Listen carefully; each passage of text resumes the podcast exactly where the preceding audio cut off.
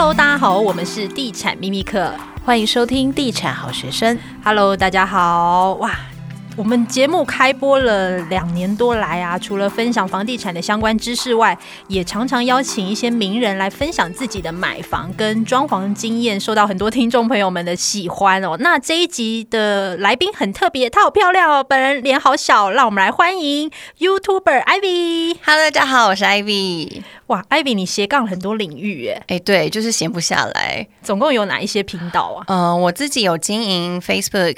然后 Instagram 还有 YouTube，然后当然也有我自己的 Podcast，Ivy 爱公威，还有一个服装品牌了？是服装品牌，也是经营非常久了。大概多久了？大概有五年多喽，很不容易耶，做电商不容易耶。对，就是感谢大家，我们还持支持着站到现在。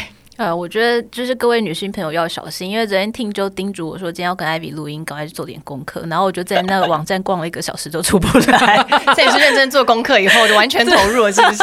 我是全心投入，然后还存了就是一件我很想买的衣服，因为它断货。就今天还特别说，可以帮我看一下有没有真假，来交给我，等一下私下帮你问一下。感谢你，真的，因为我们其实常常鼓励女性朋友，就是如果是每一个女生，其实都可以买一间属于自己的房子。那身为时代新女性的 Ivy。可以来聊，你是什么时候开始兴起买房的打算的？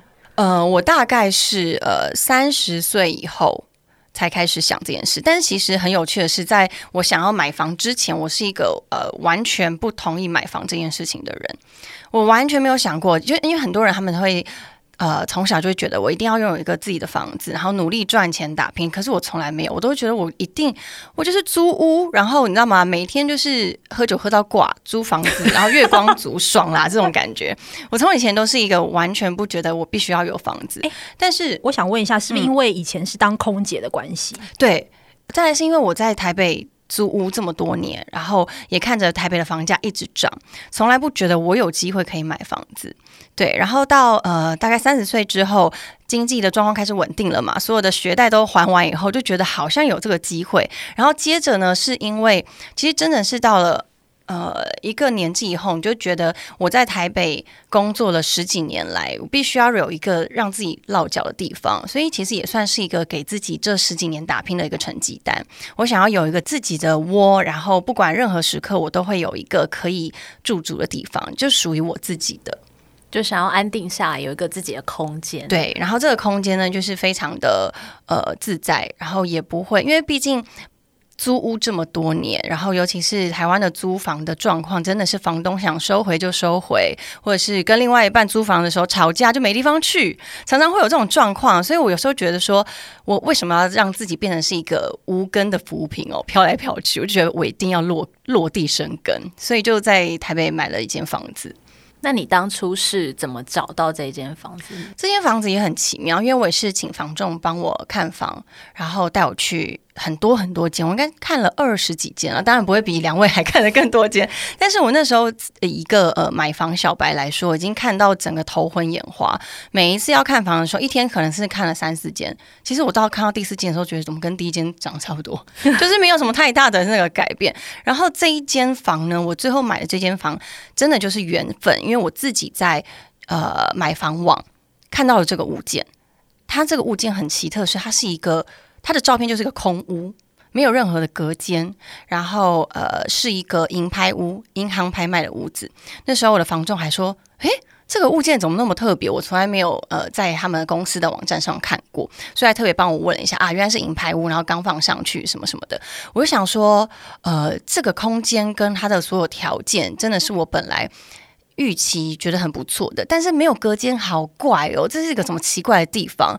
但是我的朋友就鼓励我说：“你既然好奇，因为那时候我看到这个物件的同时，我就一直在跟我朋友讲这个物件。我就是说，我就一直心里有在帮自己呃。”打预防针，一直觉得这应该不是个好物件，不要去看了，不要浪费时间了，不要跑这一趟了。但是我朋友说，我跟你讲，你应该就是喜欢这个房子，你已经讲了那么多次，你就赶快去吧。所以我就临时约了房仲，然后他也赶快拿了钥匙就带我去看。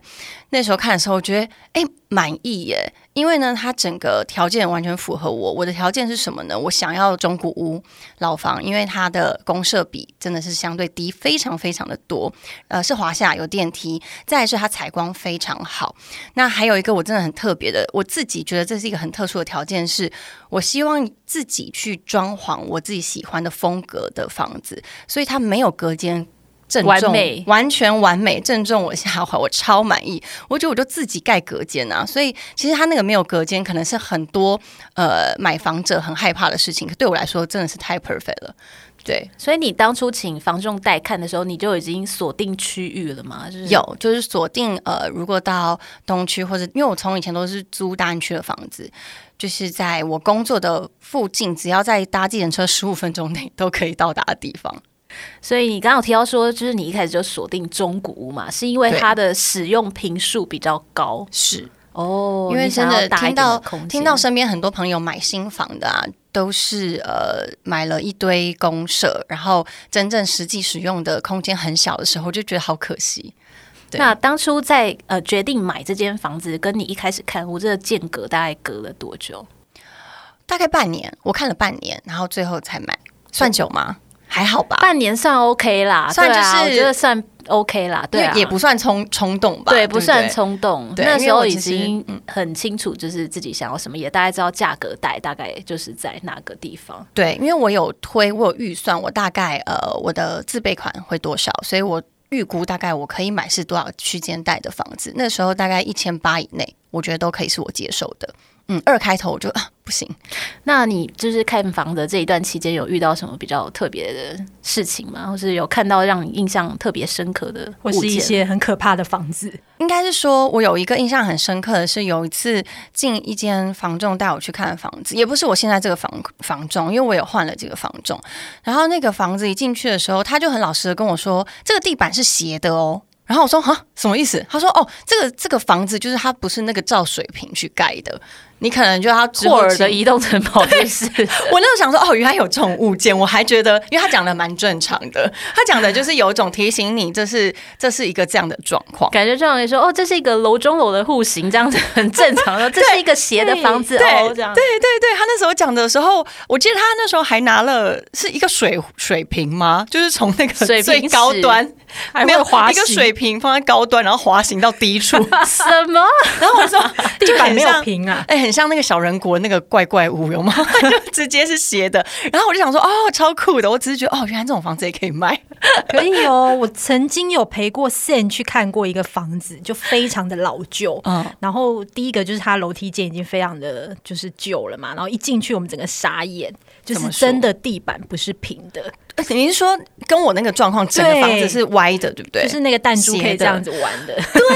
我那时候想说，原来这种这种房子对他们来说是很常见的，因为他跟我讲的时候完全不避讳，对啊，然后所以我的看屋经验其实一直都还蛮不错，因为我会先在呃一样就是买房网先筛选，还我觉得自己看起来是正常的啦，嗯，对。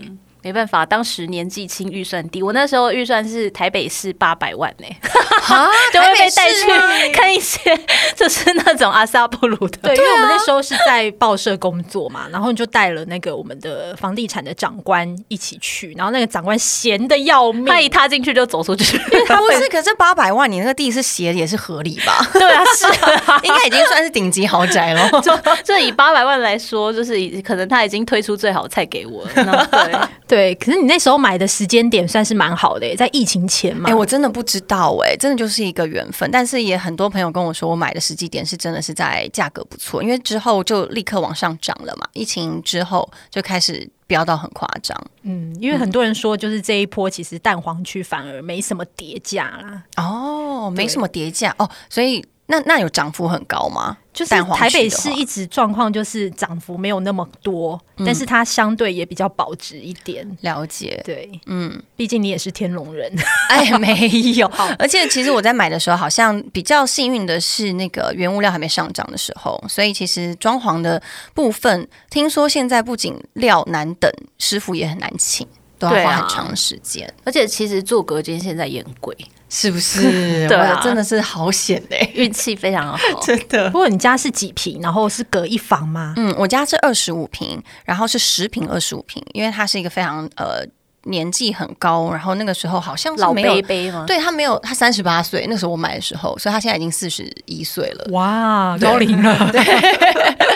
然后那个时候我买的时候，它是完全呃，等于是全幢的坪数，就是我实际使用坪数了。他们没有完全没有公设，对，完全没有公设的。然后呃，我是把它二十五瓶，把它拿来做呃，算是一一大房，一房一卫，然后一个小小的工作室、工作间，然后呃，客厅跟厨房是开放式空间。嗯，因为我有看你家的那个影片呐、啊，感觉客餐厅的空间尺度还蛮大的。是，客餐厅真的是我真的最满意的一个区域。好，那我们来聊一下你家的装潢好了。好，对，你当初怎么设定你家装潢的风格？我那个时候，因为我呃很长世界各地飞嘛，所以看了很多饭店的装潢，应该说也自己不断的在。核对自己的喜好，因为有时候我飞去夏威夷，就突然很喜欢海洋风；我飞去巴厘岛，就觉得巴厘岛也很棒，脑波很弱。所以我一开始在跟设计师在讨论的时候，设计师就好好的跟我说：“你先把你喜欢的那些图，呃，你自己看了觉得很不错的装潢风格都丢给我，然后我们再来集中选一个你自己喜欢的样式。”然后我后来发现，其实我在。不断的就是挖掘自己，了解自己以后，我发现我是一个蛮善变的人，所以我最后风格呢，就是以装潢的角度来讲，我是希望它的装潢不是这么的复杂，跟没有很多的定调，它的风格不是很明确的，所以我可以再用很多各种软装，比如说沙发啊，或者是其他的可以移动式的家具来把这个风格更明确出来。所以那个时候我家里是。请的设计师呢，他给我我们设定的是比较是那种呃极简式的英式的现代的风格，对，因为它还是有一些线板，但是我的线板也是请他调整到少了很多。嗯，所以是属于比较我自己觉得蛮蛮不错的啦。那个风格是比较简洁的，然后当然是住了三年之后，东西越来越多。他现在风格已经变成是一个仓库风，欸，都会这样子。像我现在住我自己房子嘛，那当时就是我买三十一平全装，然后两房，然后那个空间真的很大，因为我家的客餐厅面宽有五米八，啊，就是那个尺度是很大。然后现在已经住了十年，发现就是哎，怎么东西越来越小了？对，那你那时候装。潢这个房子啊，就是你最喜欢到现在你最喜欢家里的哪一个地方？呃，因为我们家是两面采光，然后我把呃呃客厅的采光是放在最重视的一个地方，然后我的客厅跟餐桌呢，它是开放式的空间，我会坐在一个很大的餐桌上，旁边是中岛，然后面向面对这个窗户。那我家的楼层不算高，但是看出去的很幸运，很幸运，都是一片绿。啊、超赞的！对，就是刚好没有任何建筑物挡住，所以我很喜欢坐在我的中岛旁边的那个大餐桌，不管是喝咖啡啊、放松啊，或者是工作，我也很喜欢坐在那个位置。那个位置是我自己最喜欢的地方，因为它是可以有一种这整个空间都是我的，然后我会整个俯视这整个空间的这种感觉。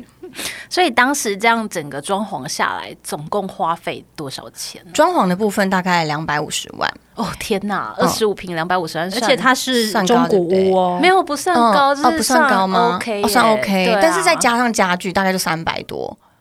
对对对，因为你管线整个全部翻新嘛，全部都翻新，然后我的呃厕所跟厨房也有移一点点位置。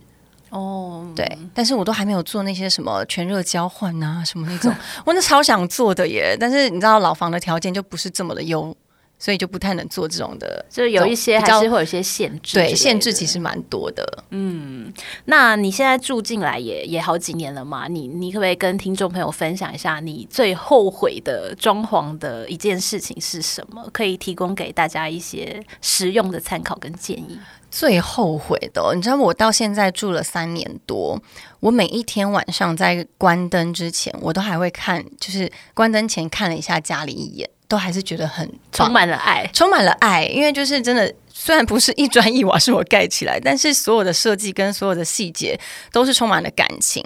所以今天如果要说我后悔的地方，我应该是真的是呃，跟我第一年想的一样，我没有管理室。这是我那时候在找物件的时候，唯一唯一以原本以为我可以勉强过得去，但后来发现，天哪，收包裹好痛苦，而且我的工作包裹非常的多。然后如果我一出国又没有人收包裹的话，我的手机就一直响，所以就是其实蛮辛苦的。所以我觉得，如果呃喜欢中古屋，然后喜欢这样子物件的朋友，如果你能够找到有管理室、有警卫室的，那真的是恭喜你，就是一个非常棒的一个物件。所以唯一后悔可能就是没有管理室吧。嗯，这个蛮重要的，因为是不是我那时候还认认为我天真的以为无所谓？对，因为你的职业其实常常会收到一些商品的邀约嘛，而且常常又要往外跑，是不可能一直待在家，所以我觉得这一点当时应该要考虑清楚。所以这真的很后悔啊，后悔到到现在三年了，我还没有 还没有就是解决这件事。还有一个我觉得我少做的，真的就是你刚刚讲的收纳的空间，我希望我要有一个。呃，储藏室，因为我的空间是做的很刚好，满满的。因为我希望有个很大的，可以放一个很大的床，所以我的房间也够大。然后我希望有个大的餐厅跟大的客厅，所以那些公共区域其实都蛮大的。但是我忘记还有储藏空间呢、而且我们的公我的东西这么多，有些东西可能是要待试用的、未开封的，或是呃一些补给品的，所以其实都是应该要放在储藏室里面，是不要给大家看到的。所以我刚刚说的，我本来规划的呃一个大的。卧室跟一个小的工作间嘛，那那工作间现在就是我的储藏室，它现在就是堆满了东西。对，也也要提醒，就是各位网红的听众朋友，如果你是网红的话，你可能需要设计。不用网红，就是大家可能都 东西都有网购习惯了，或者你有的，对对对对，真的。哎，可是我想要问啊，就是收纳空间呢、啊，不是很多人说不要一开始做这么多，因为做的多就是以。有一些极简主义的人，他们会觉得你做的多，你就是会囤的多，你反而根本就整理不到那些东西。两位怎么想？我觉得要看个人的个性，像我自己，我是会做，而且我会做，就是有有那个可以板子可以把它盖起来的，因为我自己不是那种很会收纳整理的。有，一些人他不需要门片，他就可以把它弄得很漂亮。我没办法，我就直接把它盖起来，眼不见为净。啊，对。然后像我自己，因为我们十年前买的那个房子，就是当时因为装潢预算也蛮。吃紧的，所以在设计柜子上面就有点不太够。那虽然我们是我是跟我先生一起住两个人嘛，我们没有小孩，然后我们是买两房哦，大两房哦。啊、那目前的另外一间房就变仓库了哦，那间房很大，欸，变仓库对不对？对，所以 就是我觉得真的要看个人。那像如果是爱买型的人，我就建议你做一个储藏室会比较好。我也觉得做储藏室比较好，而且储藏室是不是最后还是可以有个机动性的安排？哎、欸，但是我们有朋友。有，他是艺人，然后他就有做储藏室，然后他就说，后来他们家储藏室呢，就是也是跟冰箱冷冻柜一样，打开东西就会哗啦哗啦，真的是看人。有些人你知道有储藏室，他最后还是会变成土石流，好吗？永远都放不完、欸。对，真的。嗯、好，那你在买那间房子的时候，有考虑到邻居吗？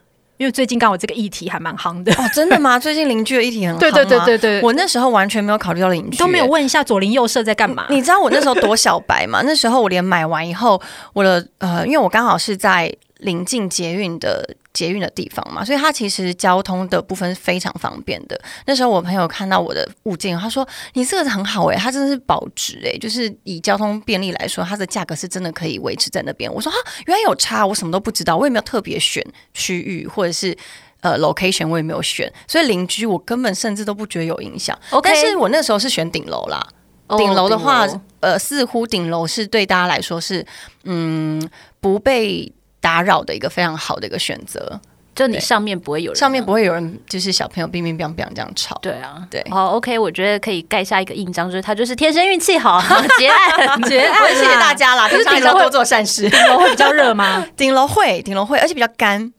对，但是我觉得好处是，呃。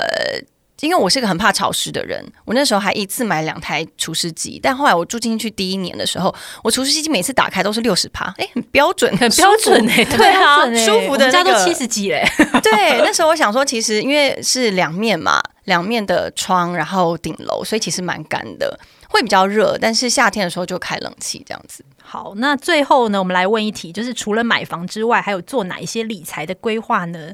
理财哦，我真的是一个想要学理财很久的学生，但是从来没有觉得自己变成模范生过。我自己除了呃，我是那种呃开源型。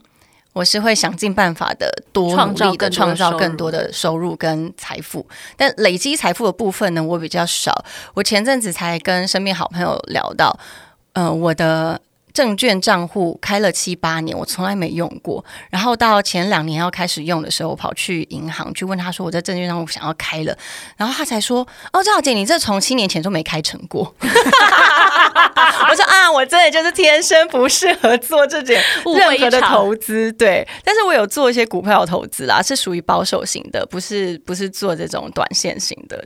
仅此而已。我觉得你买房子好了。对，对我后来发现，其实房地产可能是我比较好的一个投资的选择。嗯，你自己从一个就是本来完全没有想要买房，然后到后来自己买了一间房。从你的观点来看，你觉得女生应该要拥有一个自己的房子吗？呃，应该是说以我的以我的状态，就是以我自己已经。独立工作，然后自己经济独立这么久了以后，我觉得这是一个让我心里有办法安定的一个选项。但是，并不是每一个人都可以透过买房子让自己心灵感到安定。嗯，因为我我认为买房它并不是拥有一个物品，而是让你自己心里有更成熟的一个道路。因为毕竟你要处理的事情真的是很多是大人会去面对的事情。